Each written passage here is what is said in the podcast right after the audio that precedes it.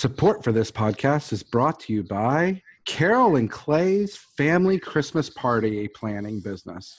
Are you having an office party? Do you really want to step it up a notch? Call Carol and Clay and they'll put together a package tailored and customized just for you. We can promise fire. We can have your entire building get destroyed. You let us know what you want and we'll make it happen. Use promo code TIS the pod to save 20%. People, Merry tomorrow Christmas. morning, 10 a.m., Santa's coming to town. Ah! Oh my God! Would you please tell him that instead of presents this year, I just want my family back? Rudolph, with your nose so bright, won't you guide my sleigh tonight? It must be magic. I must find some way to keep Christmas from coming. Nobody's walking out on this fun old-fashioned family Christmas. Isn't there anyone who knows what Christmas is all about? Sure, Charlie Brown. I can tell you what Christmas is all about. Seeing isn't believing. Believing is seeing. Best way to spread Christmas cheer is singing loud for all to hear.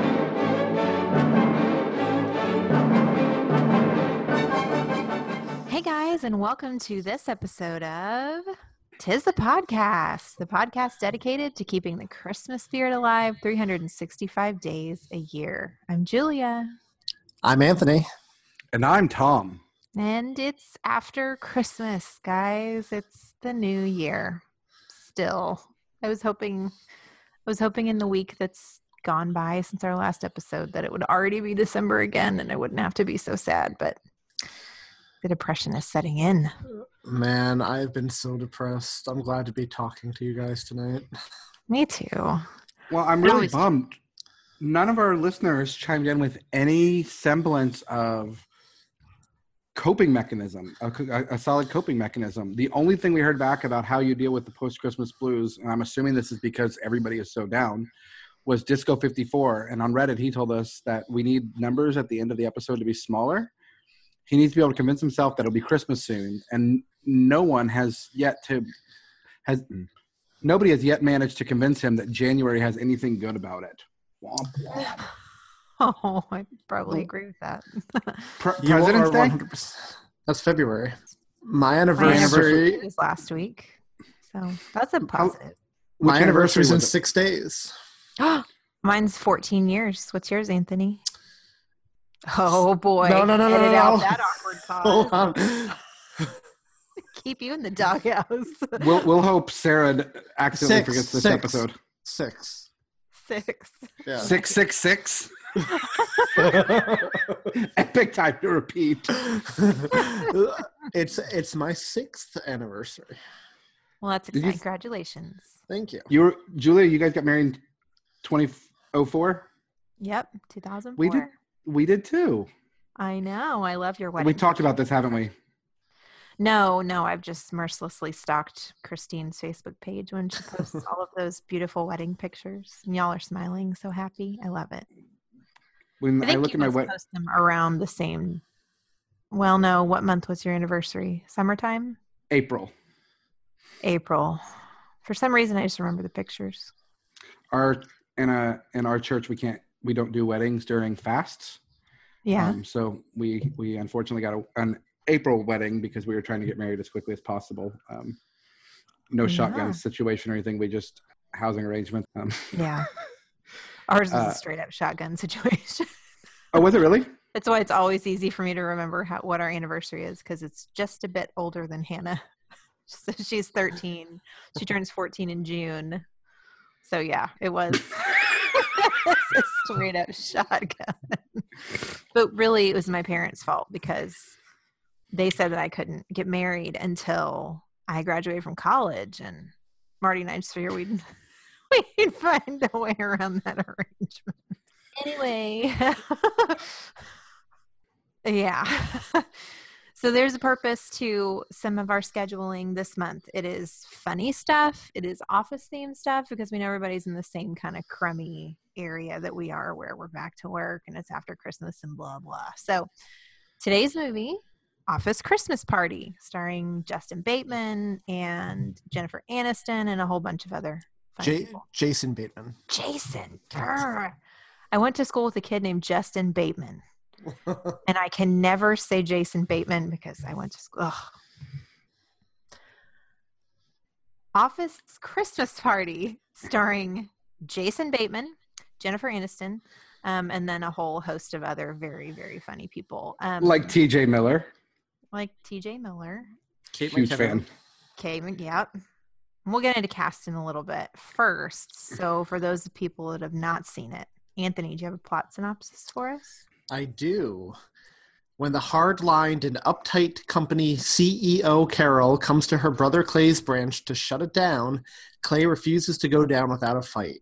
Clay goes for broke and enlists his CTO and friend Josh to throw one last big hurrah. He throws an insane Christmas party, which Carol canceled, in hopes of impressing a big client to save his branch. He didn't plan on just how out of hand things could get. That's a pretty accurate synopsis. It is. That captures the craziness of this movie pretty, pretty well. It does. It just um, I left out all of the morally reprehensible and vulgar parts in the plot so what you're synopsis. saying was it was a really long plot synopsis, and Oh, it was. It was much longer. now. um, okay, well, let's just get right into histories because I I have zero history with this movie aside from today. So, Anthony, I think you might have the longest history. Uh, well, I saw this when it opened in theaters back in December of 2016. So it's our newest movie we've reviewed, I think. Yeah. Um, we went. We were on a. Me and Sarah went on a double date with our friend Mike and Jackie, who we had set up, and went to see this movie because a it was a Christmas movie, and all four of us were in the holiday spirit, and b the cast of this movie is just so talented and funny, and everything else they're in. So we were really excited by the trailers, and yeah, walked out liking it. It's a perfectly adequate film. I liked it enough to get it on Blu-ray, so that's how I watched it. What about you, Tom? We saw this movie um, early 2017. Um, we, you know, had a uh, an almost one year old when it came out, and we're still the the crazy never leave the baby home parents. Uh, so we missed it in the theater, and I was kind of bummed, but it held my attention and it made me laugh, which is really uh, about all I was expecting for a movie like this. So it did its job. Yeah. All right. Or as Anthony would say, it was adequate. I that. That sums it up.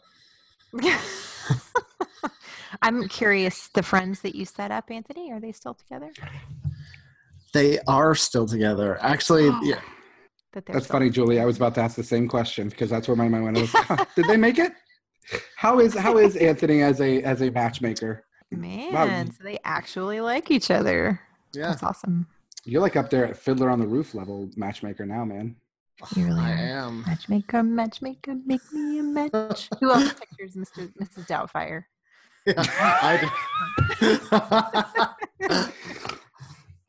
Okay. Speaking of joy and happiness, let's move on to this one that has a heck of a funny cast. um, so it's it's a comedy. Um, I would argue that it's very funny, but I think that's just my personal take on it. Um, it's definitely stacked when it comes to very funny people in it. So let's talk about that. So directing this movie is Josh Gordon and Will Speck, um, known for The Switch, which also starred Jennifer Aniston and Jason Bateman, and Blades of Glory, which was Will Ferrell and who? Napoleon Dynamite. Oh, that's right. I never saw that one. I didn't I'm like that one. Too much Ferrell. Yeah. Like too much non-elf Ferrell. I didn't really like the Switch either. Yeah, I didn't like the Switch either. I didn't either. Either. This of, of of the movies they've done together. Well, I mean, they have a lot of other credit for. I think this is definitely my favorite. So, digging into the cast, we've got as brother and sister here Clay Vanstone and Carol Vanstone, played by TJ Miller. Very funny. My favorite TJ. Miller is Big Hero 6. I like him on Silicon Valley. I love him on Silicon Valley. I don't, I haven't, that's, is that Showtime or HBO? HBO. Such a yeah, funny I show. don't, I don't have HBO. Maybe I'd like him more if I saw that. Because really, I only really love him in Big Hero Six when he's Fred. I liked him in Deadpool He was too. funny in Deadpool. Oh, he was Well, hilarious in Deadpool. Like such a terrible friend. He was like the appropriate amount of T.J. Miller in Deadpool. I feel like in this movie there was more of him, and I was kind of like, I could do without him. And then you have Jennifer Aniston who plays his sister. She'll Who- always be Rachel Green to me. I'm She Friends. She will, will be be. Rachel Green. I can't break her out of that. And I gotta I- admit, she's the only character I don't like in this film. and it's not in the way that you you you're not supposed to like her for me um i don't i can't see her in this role because like this uptight difficult person she's playing you know like a, a much more extreme version of monica and it just doesn't work for me Yeah, because exactly. she's rachel Yep. Yeah. That sums it up. I I can't think of anything else she's been in post Friends that I really love. Which disclaimer, I have not seen Office Space, which I know is Oh. like blasphemy to most people. well, But that's pre friend or that was pre Friends. yeah that was that was not after the the ending and you should really see it It's Um, awesome. It's hilarious. I need to watch it. But uh, can you think of anything else that she's been in that you just That I loved really her in. No, by? no, no, can't at all. Well she does a lot of so for me in all on in all fairness she does a lot of rom-com stuff now um, Yeah. and i'm just kind of meh Yeah. Uh, what's that movie she was in where she was the boss who was sexually harassing Horrible bosses. horrible bosses? She was funny in that to me. She was. The, the- I don't like those movies overall, but her and the other two bosses, uh, who shall remain nameless, were very funny in that film. Oh, right, that was Kevin Spacey. Well, not really nameless. No, like the That- the, the that bosses were the pedophile. the bosses were the best part of that film to me. But anyway, So I've heard that Horrible Bosses is essentially the same Jennifer Aniston we get here, but no, maybe toned down a little bit. Not at I all. Horrible Bosses. she was much funnier in Horrible Bosses, and the character was a lot different. She was a lot more uh, loose. I guess it's a good word for it in Horrible Right. Bosses. There, she was mean. But it was a it was a more funny and relatable mean. Yeah, she wasn't like this cold mean. She was just mean. She was like a cat playing with her toys in Horrible Bosses. Right. Okay. She knew what she was doing. She was well aware, but she wasn't like just trying to torment and ruin her brother's life. Right. Okay. So yeah, her role as a villain in this was a little confusing to me, but maybe it really wasn't intended to have a true villain because it's a comedy, fluffy comedy, maybe. Well, I don't felt know. like they were trying. I felt like they were trying to flush that role out. They were trying to discuss like where her frustration came from, why she strives so much harder than her brother. I wouldn't even call her the true didn't buy it. villain, though. Wasn't the drug mm-hmm. dealer the technically the villain, Jillian Bell as Trina? Who Jillian Bell, by the way, has been in a lot of funny stuff too. I really like her. I oh, don't She know. was- uh, she didn't seem villainous. She seemed like a cartoon character to me a little bit. But I mean, she was supposed to be the villain, technically. She was the one at the end who was causing all the chaos. Okay, can I just say, Jason Bateman? Can we talk about Jason Bateman? Yeah, let's do. He's next on our list. He was Josh Parker. He I is love Jason Bateman. in everything he does the most charismatic guy. He really is. He's like such the sweetest, professional, buttoned up type of guy. I like. I love him. I mm-hmm. really. But he's always so understated with it. and that's what and that's what makes him perfect for these types of roles. Plus, Well- let's be honest, the guy has amazing hair. So, so like the beginning of this film when he's walking into the office building and he's kind of like being all chummy with the security guard downstairs, and he goes up and like kind of tries to boost the Indian guy's confidence, and they're making fun of his girlfriend and everything like that. Like he's just the most charismatic, sweet guy. I like him. And that, and like that to yeah. that to me is Jason Bateman, not necessarily the character, because he plays that in everything. So I assume Yeah. that's him. He, yeah, He- I would have to assume that. I hope. I, I, hope. hope that's him. Yeah. He's another one. Like I just can't lose Michael Bluth for him. But I feel like more so than than most people in that kind of role, he's owned it, and he just continues to play a, ve- a, a similar enough character that you can relate, and you still immediately love him Uh, he was to- total Michael Bluth vibes in this movie. for sure. He had to save I- the day. He did. Apparently, I need to watch it. Right. Arrested Development. Yes, Could you you s- do. Yeah. All right. Um, yeah, of all the people in the cast, he was my, my favorite. Um, he'd probably be my favorite in most casting because again, I I really like him as a character, and he looks a lot like my brother.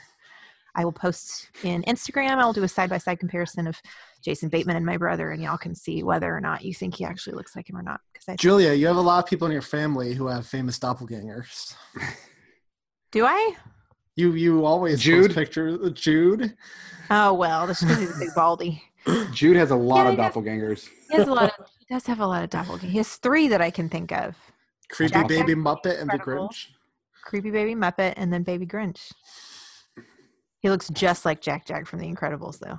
He had so I uh, guess baby that- Grinch's expression to a T. He did. He did. I guess that uh, knowing he looks like your brother probably takes away my next question. I was going to ask if he if if he's one of your Hollywood crushes. He's um his personality very much is one of you know you can have crushes on people in Hollywood because they're super attractive and then others that like you just know you'd be best friends with. Jason Bateman's one of those for me. The best friend kind of. I hope he loves Christmas. You too. That would just make the that would just make the trifecta make him the coolest person in Hollywood. Jason Bateman, if you're listening to this random podcast, let us know how you feel about Christmas. I feel like if he's listening to this random podcast, it's because he was being self-absorbed and Googled. Let's see what people are talking about the movies I've been in, and that would automatically detract from his coolness. I don't know. We'll see.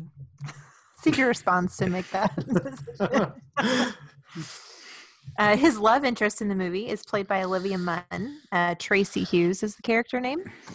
So Um, Olivia Munn, yeah. she she is not the best actress in anything she's in, but this I would have to say is probably one of my favorite roles with her. She's because funny.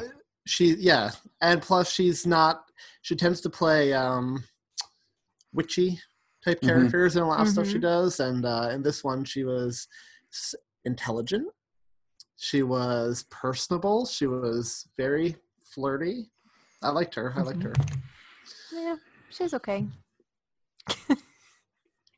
she was Psylocke, right? And a wasted X2. character in x-men apocalypse yes yeah, okay. All right, just checking. We also have some Saturday Night Live cast characters, cast members in this movie, which I'm going to come out and say highlighted the movie for me, besides Jason Bateman, right? Um, Vanessa Bayer, who's a regular cast member, very funny, but let's just get right to the best one. She's the best in just about everything she does. she really Um, is Kate McKinnon as Mary.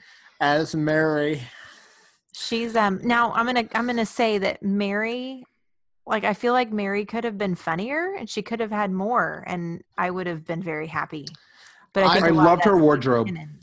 Uh, i'll say this most of my quotes from the quote section go to mary Well, yeah.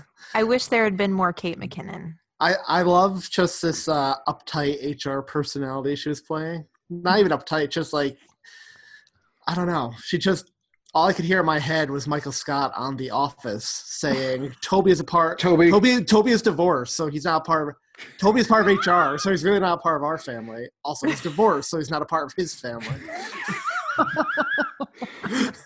Um, I'm kind of over Kate McKinnon. Are you? Ah, I love I am. her. Her Angela Merkel on SNL just became so redundant to me, and they kept doing the same thing. I lost all interest, and it got to a point where she actually became annoying to me. I feel like that's Oh. the show though for keep for keep utilizing her that way. Could be. Yeah. Writers. She was just annoying, though. She could have said, "No, enough is enough. This is past. I want to go back to being the Keebler elf." I, ki- I Oh kind of I kind of feel like she was playing a uh, and you can edit this out a uh, post November 2016 depressed Hillary Clinton in this movie. Just saying. Yes. Oh, I thought there were moments of that in the van when she says I love America." America. yeah that reminded me very much of hillary um i just she's i just think that kate mckinnon is a magnetic personality her face is magnetic she's so physical with her movements that if they would have thrown her more stuff i probably would have liked this movie more yes. because that's what I was looking for in this movie. My biggest problem, eh, whether it's a good thing or a bad thing with this movie, is it feels like a very, very long read, too long Saturday Night Live sketch to me. and there's there's just not much to hold. I feel like it's sand in my hand. you know I what I mean? it is- it is. It's, it's built. It's an entire. It's entirely built around a sophomoric premise, and they It's- play it as a it's- sophomoric film. It's an Um, so I- overdone type plot line, and the strength of this movie is in its cast, not the plot. Right. So if the strength is in the cast, I wanted more Kate. like, I don't want to waste my time with these other characters. I want more Kate. I would rather have seen. I would rather have had a lot more of Kate's character of Mary than I would Carol in this. Yes. You know, I love Unless though. Carol I was going to sexually harass Jason Bateman. I did love that it was Carol, Kate, and Tracy, like the three women who, at the end, kind of saved the day hmm with Jason Yeah. Bateman's Josh, Yeah. but very, you know, strong female characters in the end there.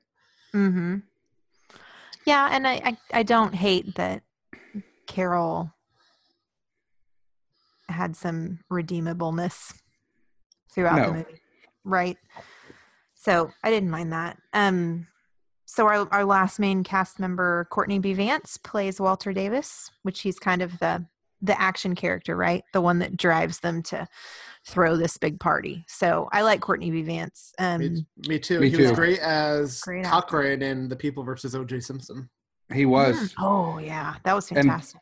To be honest, that's that that is maybe the the deciding factor why he was added to the list of cast here, because he wasn't Oh. that that influential, but he's an, but he's a great actor, and he he did the his preacher's little. wife?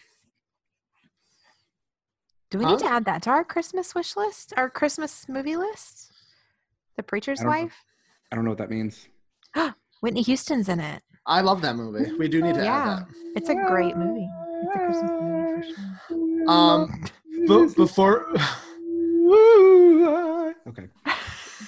Before before we move on to plot though i do just want to give shout outs to some of the other character actors real quick and run them through because they're funny Yeah. they're By all means. so you have rob cordray cordray who however you pronounce that name he's in a lot of Mhm. funny stuff randall park um he played fred the um guy who Hmm. was kind of into vanessa bayer's character and he's in fresh off the boat and veep and he's really funny sam richardson played joel who ended up djing the party i know him from veep he's hilarious on that show uh, Karan Soni played Nate, and he was the real uh, Indian guy who hired the prostitute to pose as his girlfriend.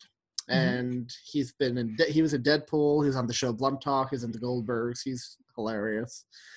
Um, Da'Vine Joy Randolph played Carla, the security guard, Mhm. and Jillian Bell, I already mentioned, played Trina, who is the pimp, I guess. And uh, she's been in a lot of funny movies as well. So I just wanted to Pimp, name drug drop dealer. all of them. General all around. Lots of very funny people. Yeah, this is a very like they're all character actors, Mhm.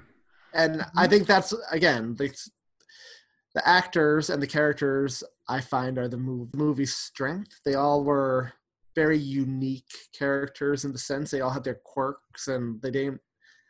At least the main ones, said the main supporting ones, didn't blend together. To me. They definitely didn't. I would agree. Yeah, they did not blend together. So we've got characters out of the way.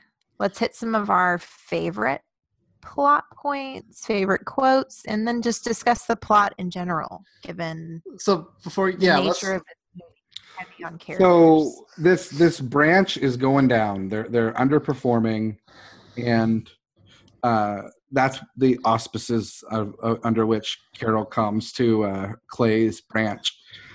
But it didn't take long to realize there's this horrible sibling rivalry, and she kind of hates her brother. Um, the, she inherited the the company and the job from her dad, right? Was that that the deal? from her dad, but he was given the father's branch Right. and ashes, apparently. That's so weird. It's like So Ash. she's a bitter critter. She's very bitter. It's not like you couldn't just divide the ashes. So the character of Clay, I uh completely incompetent for the job, but I Mhm. liked that he was a sweetheart. He really cared about his staff. He was kind of similar to Michael Scott in the way that he treated his staff like family and wanted like the best for them, was afraid to lay them off, wanted them all to get great gifts and bonuses.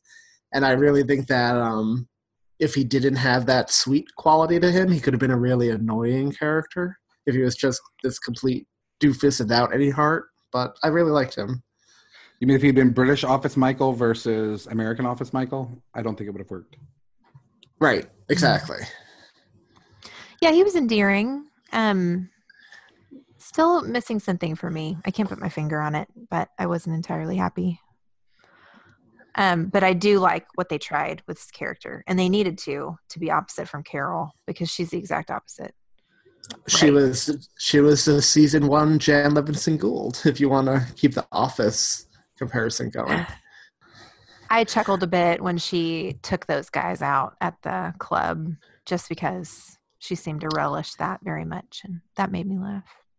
So that was one thing about this movie I liked plot wise. They just dropped what were seemingly like throwaway pieces of dialogue toward the beginning of the movie that came back at the end. Mhm. Um, like they had mentioned, she took all this martial arts and then she got to use it at the end. Mhm. Uh, that's a example that comes to mind, but I know there are others in there. But yeah, so I really like that because a lot of, especially newer comedies, don't kind of take the time to really do that, write their scripts at with that much thought. Right.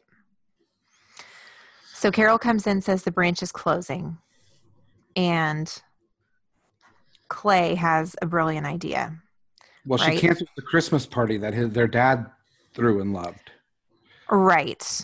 Oh, that, that was, was the closing the branch. It's like, uh uh You fire people, you take away their livelihoods, they lose their homes, but dang it, let them have that Christmas party. How You much money could they have saved if they just moved to a less nice office? That office was beautifully open and a beautiful skyscraper, nice view, multi-floor, glass windows all around. I I would love to work in an office that looked like that.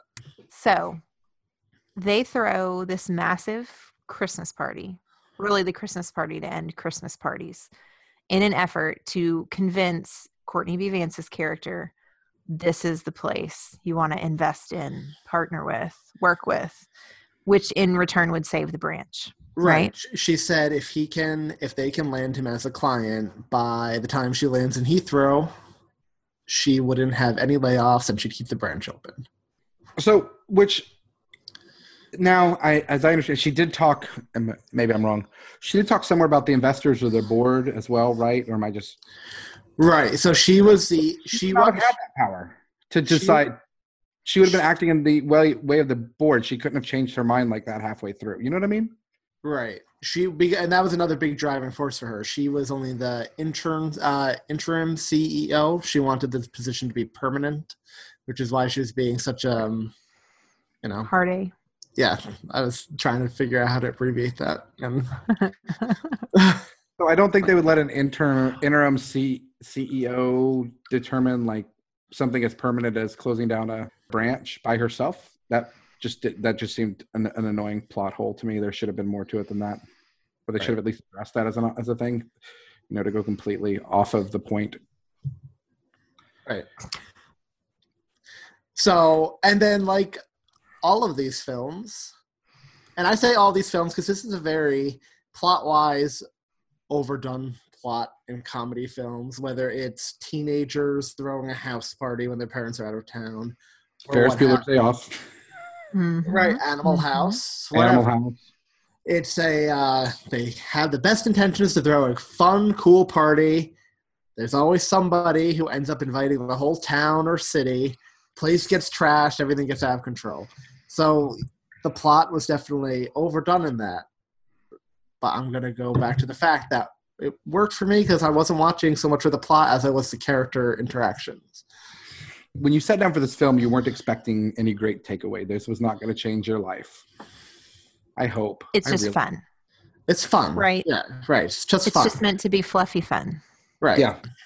A question about the plot that maybe Yeah. one of you can answer because you're more technologically inclined than I. How believable was her their big internet solution at the end that was going to make them all this money to stay open?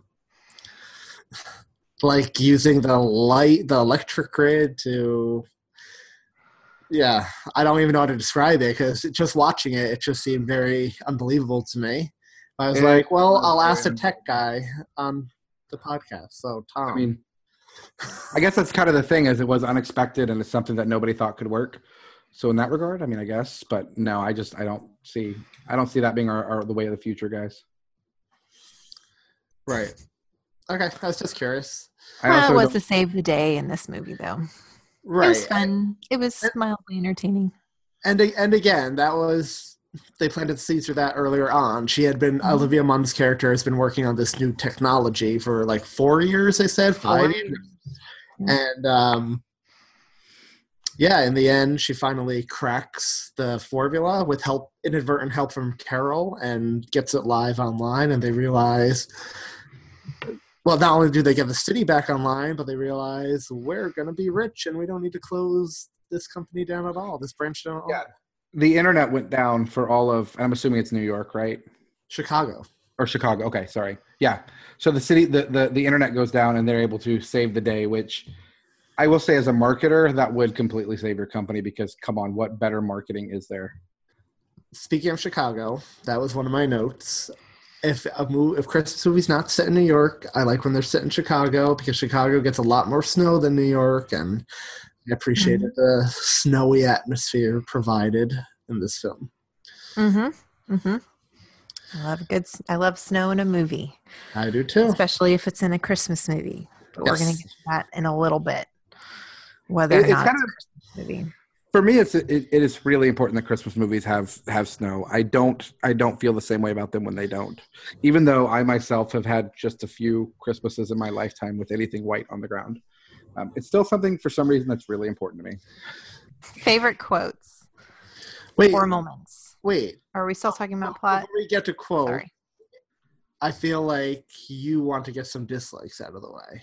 Plot about this. I I kind of just dislike this movie in general, but I think a lot of it has to do with our next question: Is it a Christmas movie or not? Because I've learned I don't love Christmas movies with a ton of vulgarity in it.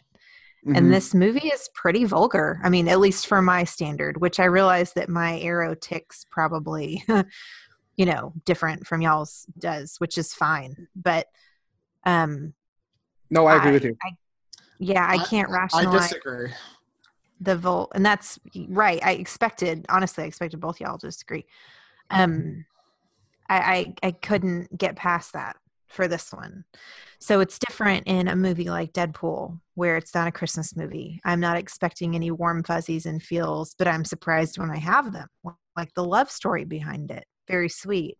I was surprised by it. This one, I it was very off-putting to me. And that's my prudish side coming out. So there it mm-hmm. is. What about you? Tell me about your you disagreeing. No, I I disagree. know why I agree. Are, are you talking about like? Are you talking about the language or the nudity or both? Well, all of it. I don't like the drug references. I don't like the language. It feel I felt like the f bombs were excessive to me. I mean, nothing's funnier to me than a well placed f bomb, right? The- Or an f bomb that is there for a purpose and it suits the character. But in this one, I feel like they were just dishing them out, and it was excessive. Because it's a big city. Well, I grew up in Houston, and people didn't drop those. But in the like- nor- in the Northeast, they do. Okay. Well, I mean, then maybe it's regionally accepted, but I didn't Well, care for it. In, ter- in terms of the I've been to Chicago a lot, and I will say I did not hear the F word everywhere in the nicer parts of Chicago. It's just it wasn't dropped all the time. oh, I did. In Chicago, Yeah, I love But, uh, Chicago. but in terms of the vulgarity, see, I've, I'm of the that stuff doesn't bother me. I'm of that European mindset. Like you live in England, right? You turn on TV after 8 p.m. and you have full frontal nudity, cursing. That's just not a thing there because they say what's worse to bring. That's kind of my mindset. I get more of a problem with exposing violence and gore and blood and stuff like that on television that kids may do than you know a body which we all have or Mhm.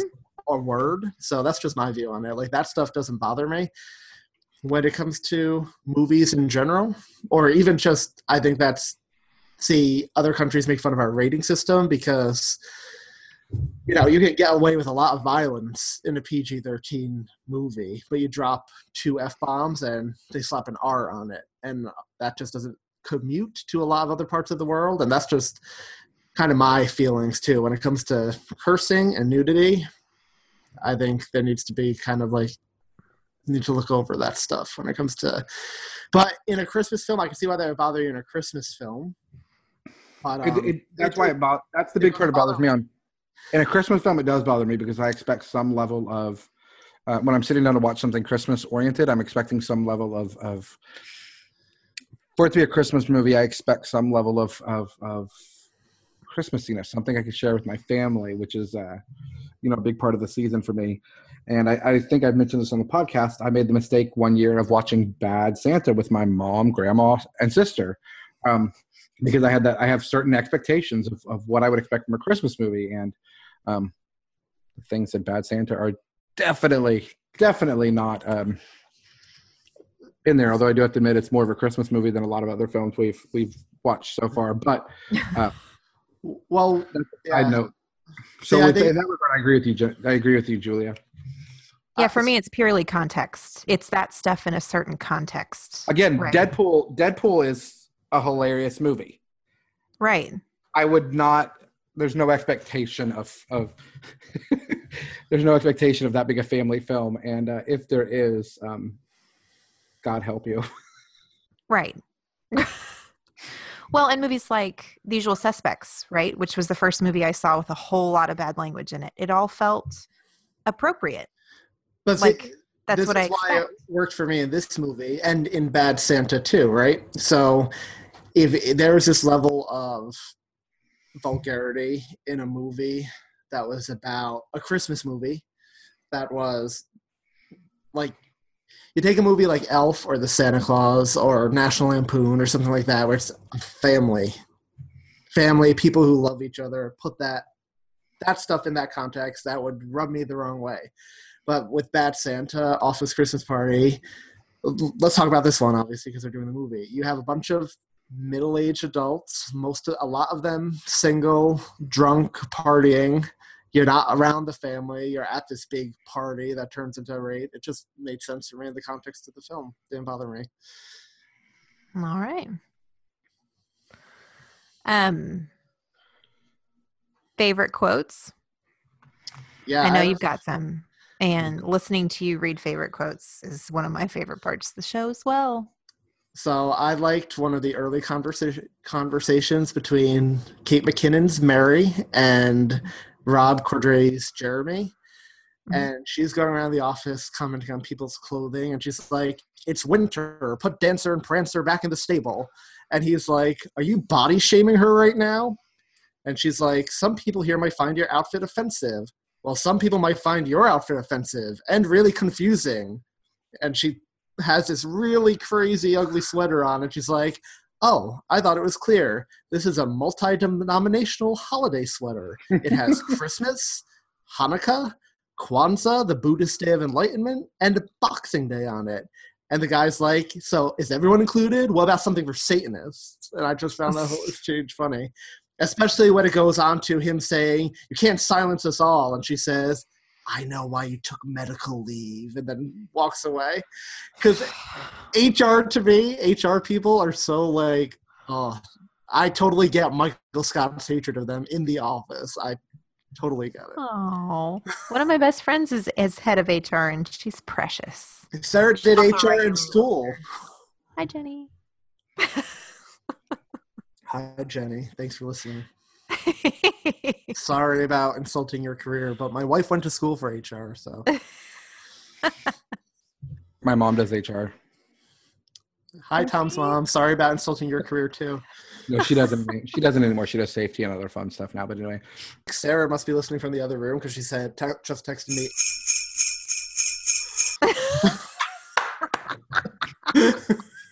I like. I like Sarah. oh, funny. Did she hear you forget your anniversary? I don't think so. Or is that just delayed text because your internet's as bad as ours is right now? um, what about you, Julia? Yeah, so I like it when um, Mary, again, she's my favorite quotable one, when she goes, I've got donuts, I've got jelly and sprinkles, but not cronuts because they're a bastard pastry. I like when Allison's on the phone and uh, Josh comes in and Josh is like, "Hey, Allison, is Clay there? If I hear you let your stri- stripper girlfriend put my children on her motorcycle one more time, I will gone girl you so hard." Hey, Josh, you, you can go ahead. It you can go ahead. we'll keep going because the end is so funny with that part too. When he goes, I'm just gonna go in. I'm just this little Bateman deadpan. Where he's just like, Yeah, I'm just gonna go in. So I, I liked again with Mary, and this time during the beginning of the Christmas party party where her and Joel are kind of like grabbing the microphone back and forth from one another when he's DJing. And he's like, looks like some baby's getting made tonight. And she's like, and she's like, excuse me, sorry, sorry, Joel, that's a red card for you. Um, babies are not getting made tonight, not here on company property. If you're going to have intercourse, please go beyond the flood lamps at the perimeter of the plaza and into the Rite Aid parking lot.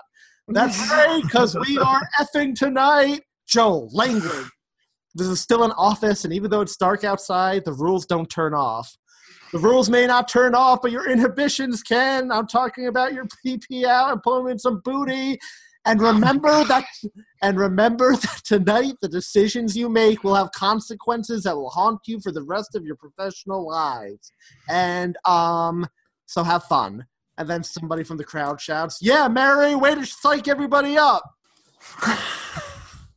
and here's where we say sophomoric. I, I still found it hilarious. I just like the vying over the microphone. Speaking of vying, I really like when Carol walks in and says, "You're having a Christmas party tonight."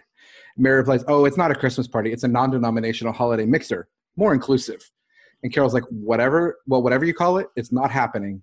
Clay says, "All right, it's canceled." And then he looks at Mary and mouths, "It's happening." she just goes, "Hey, idiot! I'm looking right at you." He says, okay, we're not doing it. And then he looks at the others and mouths, "We'll still do it."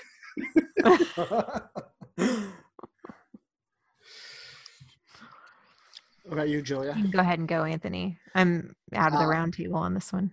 So I like when Josh and Clay are walking through snowy Chicago at the beginning of the film because and uh Clay has no coat on and Josh is like, You're not you're not cold without a big coat on and Clay's like, No, I gained fifteen pounds every winter so I don't have to wear one. and Jason Bateman just deadpans, huh, that's a healthy choice. And it just goes right over his head and he's like, No, not really. I like that one because I can relate to gaining 15 pounds every winter. Oh, I feel like I gained 15 pounds since Christmas, like the break started.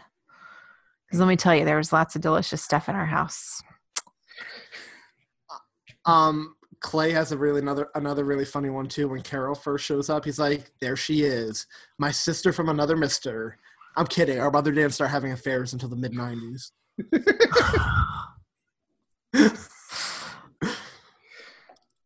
Um, I really like the the scene with the Uber driver. Oh gosh. You remember that? Whereas Carol says, "I'm the I'm CEO for Zenotek. Please just drive." And the Uber driver says, "I just dropped off four people there at that party tonight. They gave me three stars, like a bunch of." What did you just say?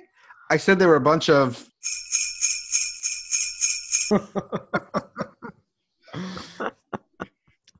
and also speaking of in the cars, when um when Trina it says to, to Clay, "Pull over, I, or I will shoot your penis in the face." So, so, so piggybacking off that, because I have another Trina quote when she when she goes to shoot him in the face, and the prostitute in the back's like, "You can't shoot him; he's gonna crash the car." And she's just like, "Really, Savannah? Really? Why don't you put it in an email and CC everyone? All right, make double sure everyone got it. You know what? You should start a podcast, Savannah, called Savannah starts." Called Savannah says effing stupid things out loud. Because I feel like I could have a podcast like that too. at times. And I have one more too. Oh, I do too. go Tom, you go. I like when Clay prays, Hey God, I know I haven't asked for a lot in this life. Granted, I was born rich and white and a man and straight. Well, except for that one time in Vegas, but that was Vegas.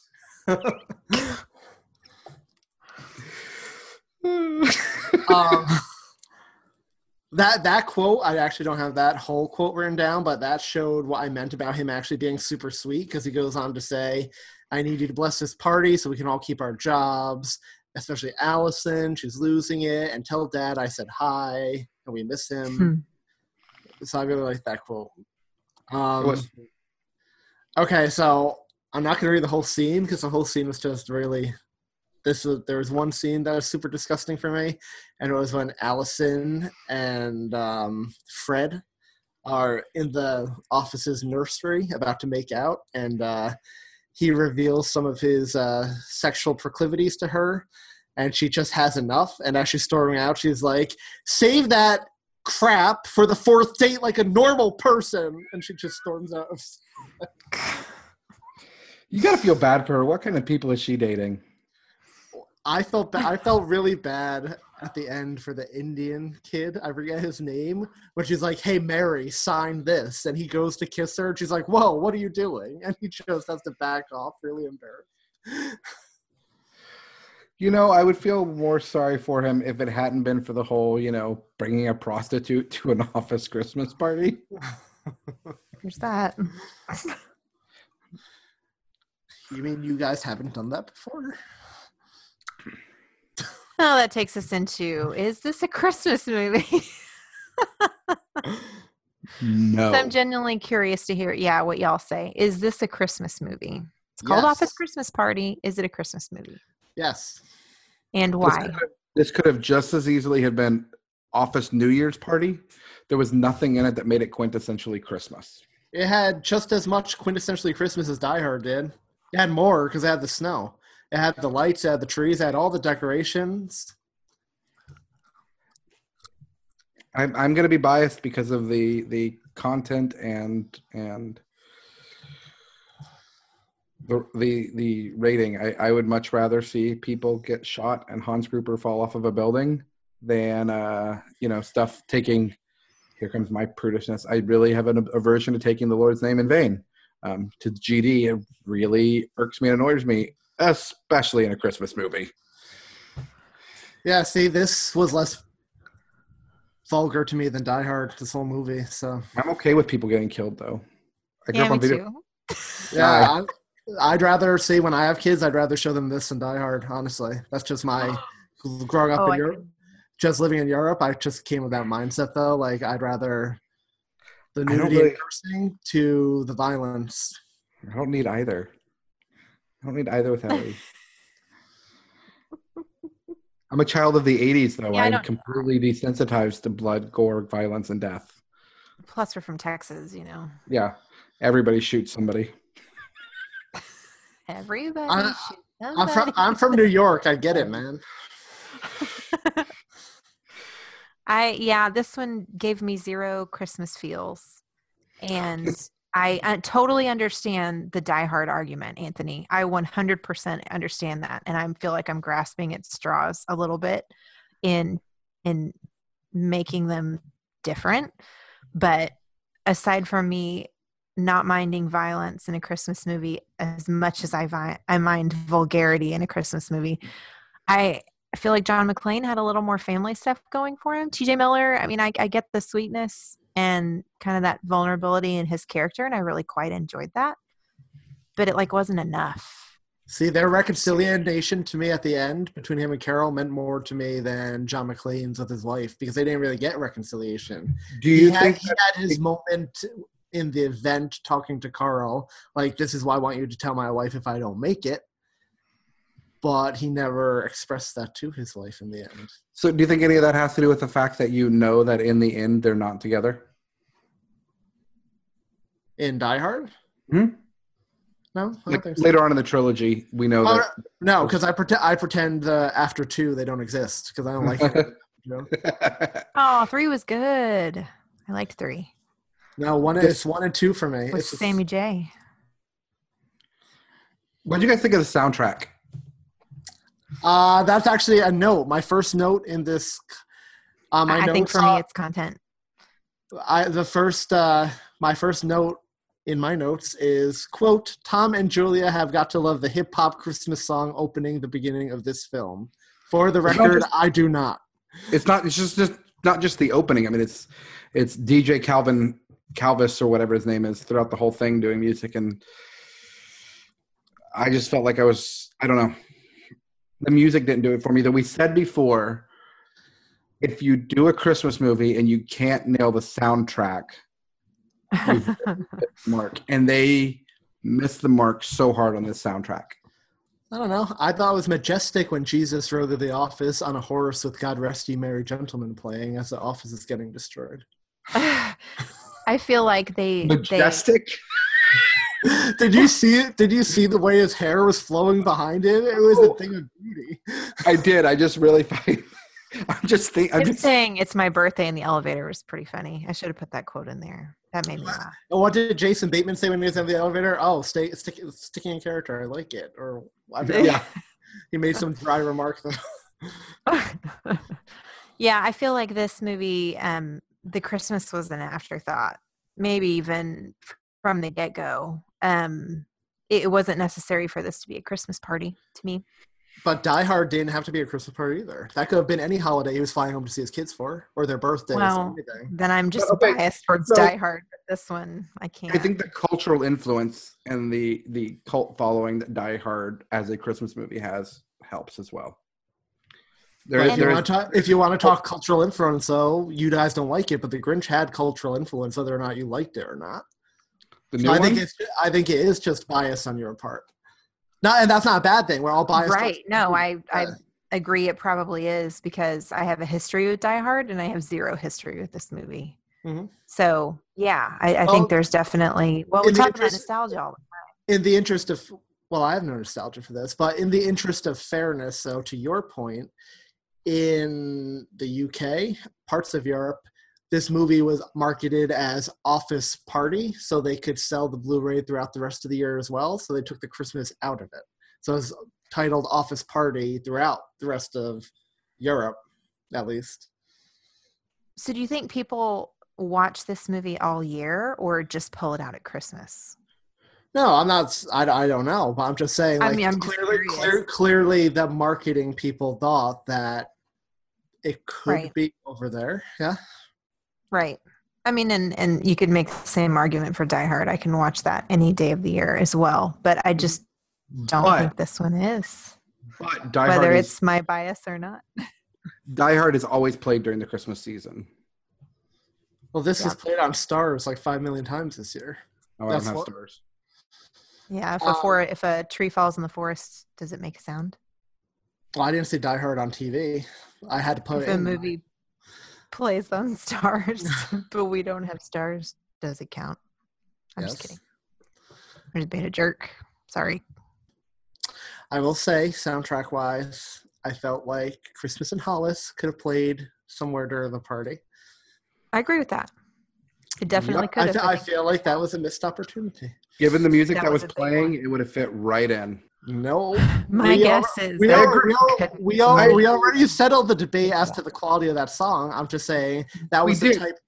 That was the type of We- we party. That was the type of party that democracy. Would have. Mm, no, we had you voter suppression, but you would have. Uh, That was voter thi- suppression. this was the type of party, Christmas party that would have played that song. I. Yeah, You- I feel you- like they should have. You Roy Moored it. You refused to accept defeat and kept fighting. And I won, so maybe Roy Moore should have done that if he wanted to win. But we'll we'll see. We'll see. So another element to whether this is a Christmas movie or not is does it pass the Linus test? So, This yeah, might be this our is- bigger question. And this is where I'll go. No. This is where I'll go for the Die Hard argument because the Die Hard argument, I know Tom said no on that one too. It didn't, and me and you fought for that one. But Right. So, and we said the realizations he had about his wife for that one, the whole family message was very Christmassy. Yep. But I would say this one didn't, even though they still had the same realizations about brother and being brother and sister and their father and everything, similar familial. Um,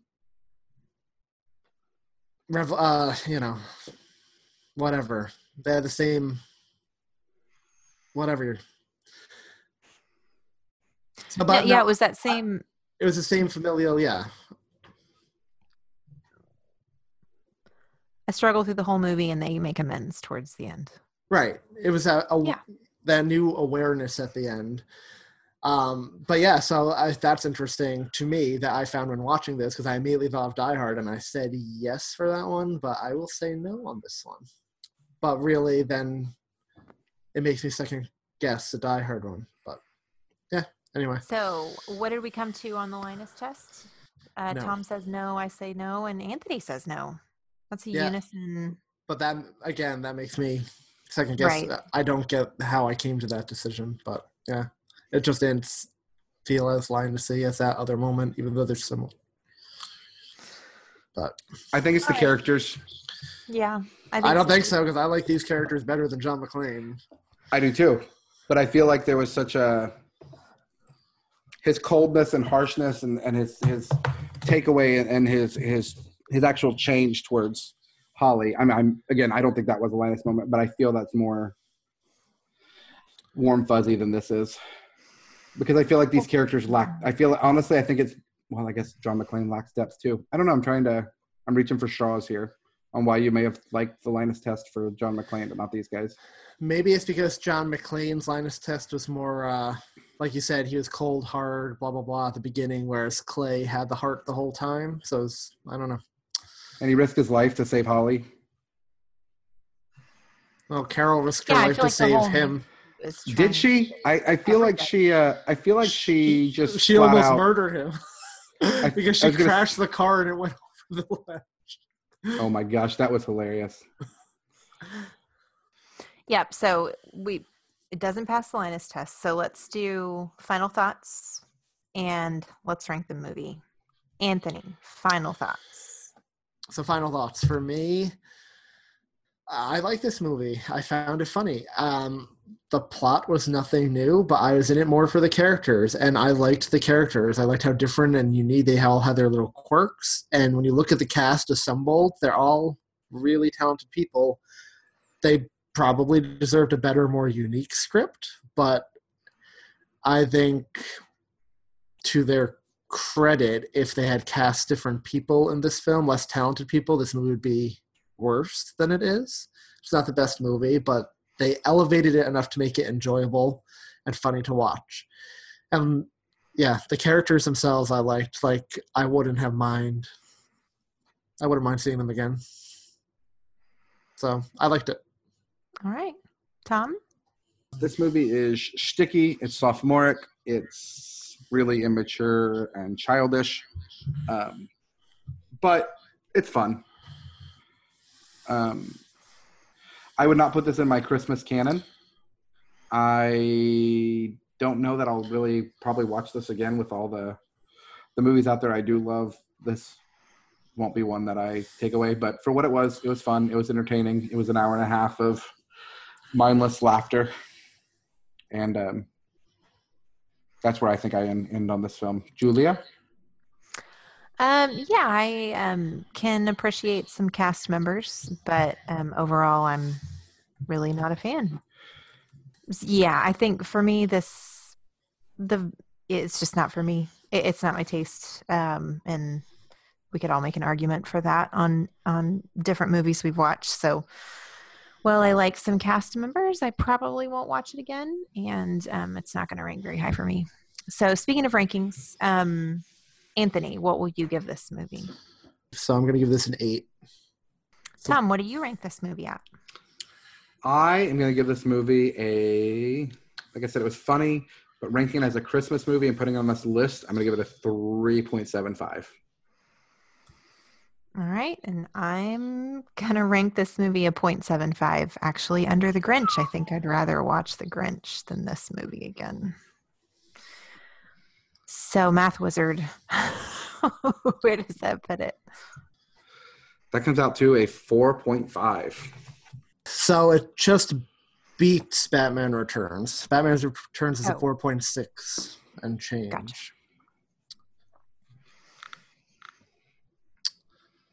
I mean, All right.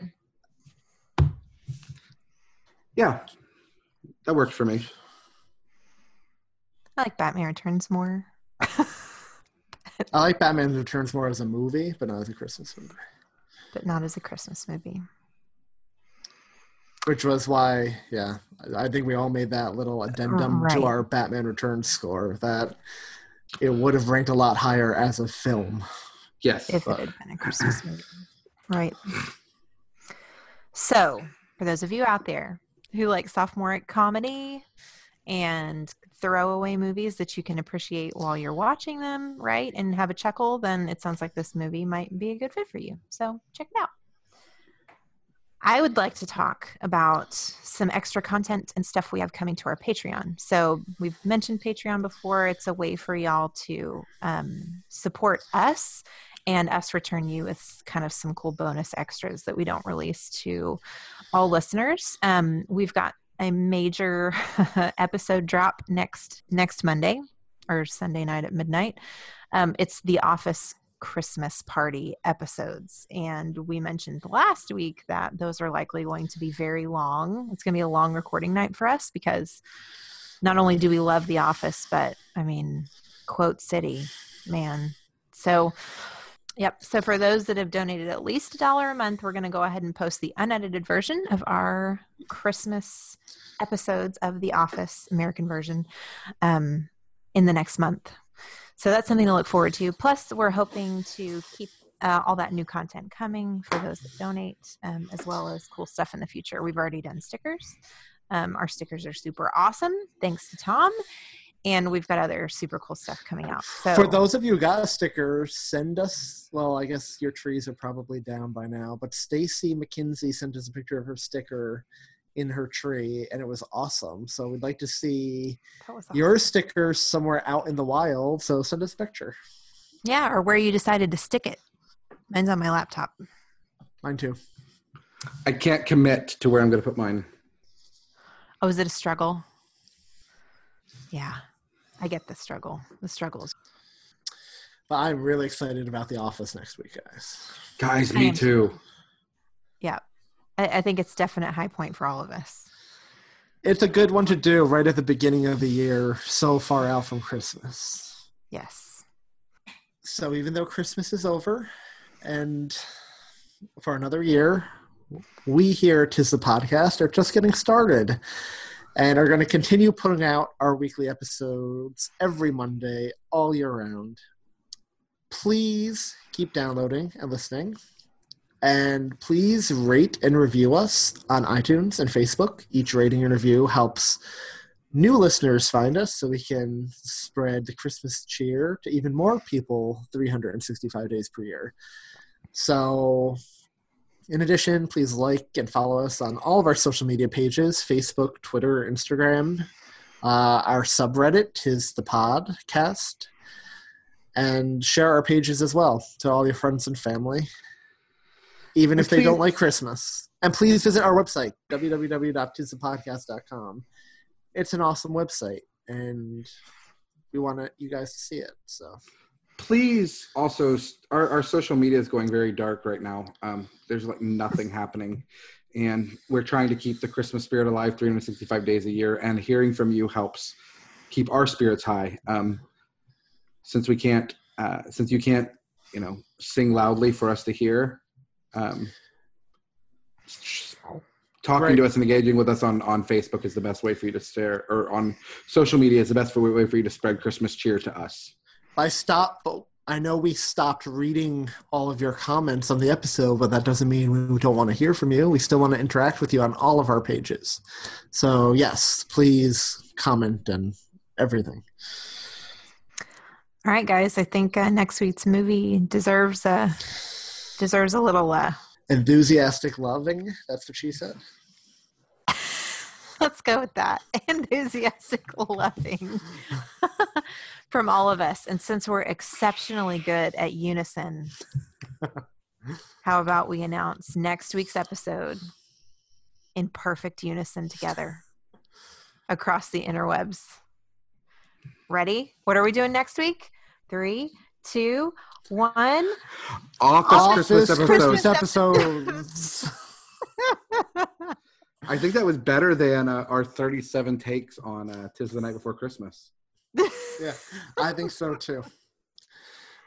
Well, you can tell we're all excited about it, and y'all should be too, because I mean, Well, actually, let me pull up real quick for uh, just the names of those episodes if people want to just watch them real quick great idea. to follow along next week. They're all Um, on Hulu or Netflix right now, right? Netflix, yeah. Netflix. Yep.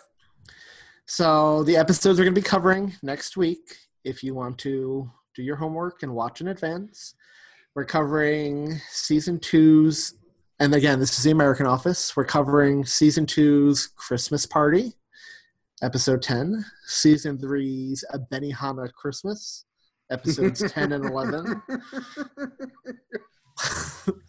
I know which one Tom likes. So I, Um, no, I just watched it this week, and um, just a teaser for for next week. Sorry, guys, I have to go on because I'm just sitting here laughing, um, and that's not going to stop. Um, I loved Michael's Christmas card. Oh my god, I know. Um, I may do that with you guys next year. Just send you a like, custom Christmas card where I put my face over your spouse's faces.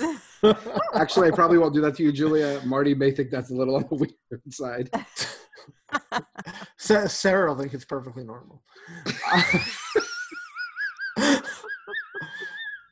if you have no idea what we're talking about right now, tune in. Um, we'll also be covering season five's Moroccan Christmas, which is episode 11. Season six's Secret Santa, which is episode 13. Season seven's Classy Crip- mm, Season seven's Classy Christmas, episodes 11 and 12.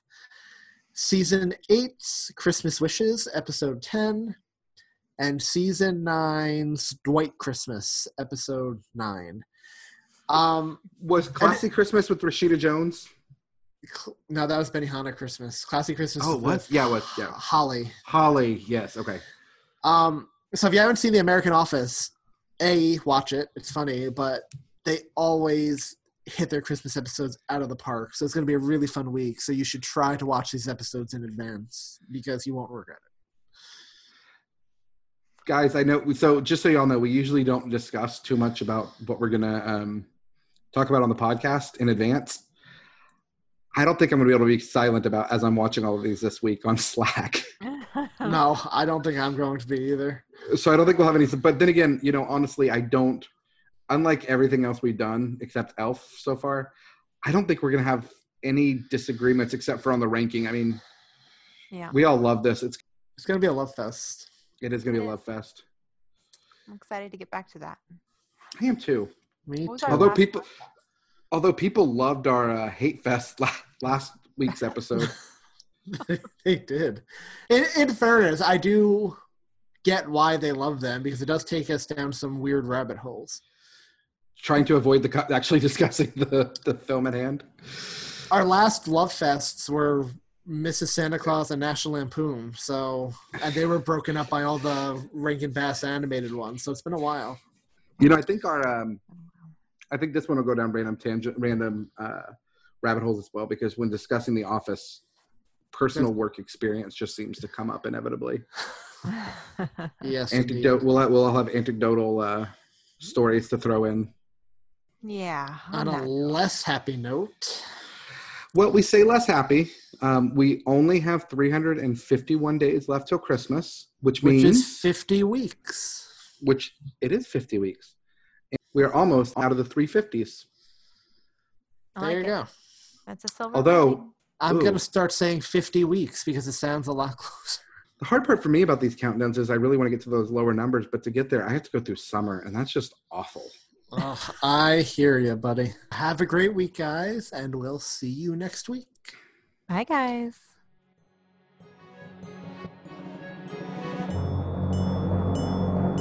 Oh, oh, oh,